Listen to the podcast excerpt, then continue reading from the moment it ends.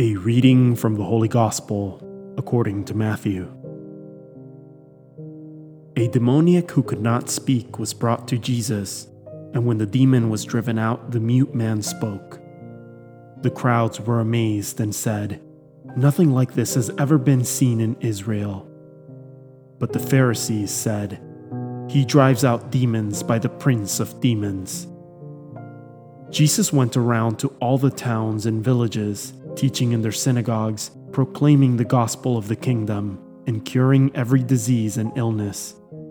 At the sight of the crowds, his heart was moved with pity for them because they were troubled and abandoned, like sheep without a shepherd. Then he said to his disciples, The harvest is abundant, but the laborers are few. So ask the master of the harvest to send out laborers for his harvest. The Word of the Lord.